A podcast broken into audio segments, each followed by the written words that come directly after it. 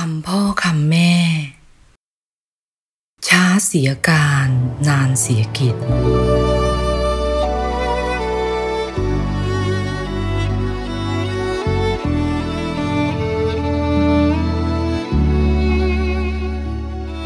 ลูกรัก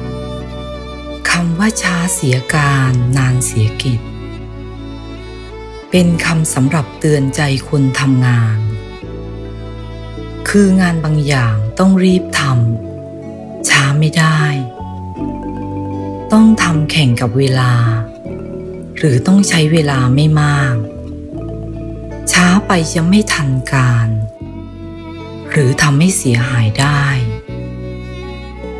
ถ้าทำพอดีกับเวลา จึงจะสำเร็จเป็นผลดี เช่น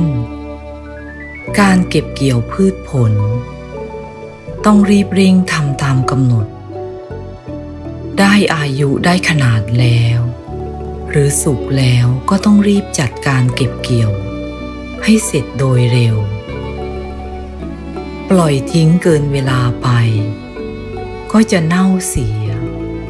หรือร่วงหล่นไปโดยไม่ได้ประโยชน์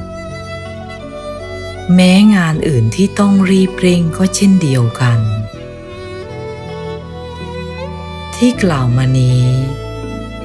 ก็เพื่อให้ลูกรู้จักใช้เวลาให้เหมาะกับงาน ให้รู้จักคุณค่าของเวลา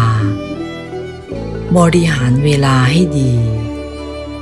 เพราะเวลามีค่า ในทำนองเดียวกัน ก็เพื่อให้รู้จักงานที่ทำด้วย ว่าควรใช้เวลาทำเท่าไหร่กะให้ถูก หรือให้ใกล้เคียงที่สุด จะได้ไม่เสียเวลาเกินความจำเป็น ผู้ที่สามารถทำงานสัมพันธ์กับเวลาได้ ย่อมได้เปรียบคนอื่นมาก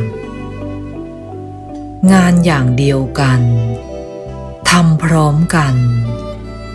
บางคนทำเสร็จเร็ว บางคนทำเสร็จช้า ส่วนหนึ่งเป็นเพราะการบริหารเวลานี่แหละ ขอย้ำให้ลูกเห็นความสำคัญของเวลาไว้ครั้งหนึ่งว่า เงินทองนั้นผ่านมือไปแล้ว อาจเรียกคืนหรือหาใหม่ได้ ส่วนเวลานั้น ผ่านแล้วก็ผ่านเลย เรียกคืนมาไม่ได้ แม้จะมีวันเวลาต่อไป ก็เป็นวันเวลาใหม่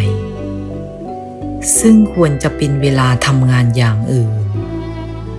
แต่ยังต้องใช้เวลาใหม่นั้นทำงานเก่าอยู่ ชื่อว่าขาดทุนเวลาไปแล้ว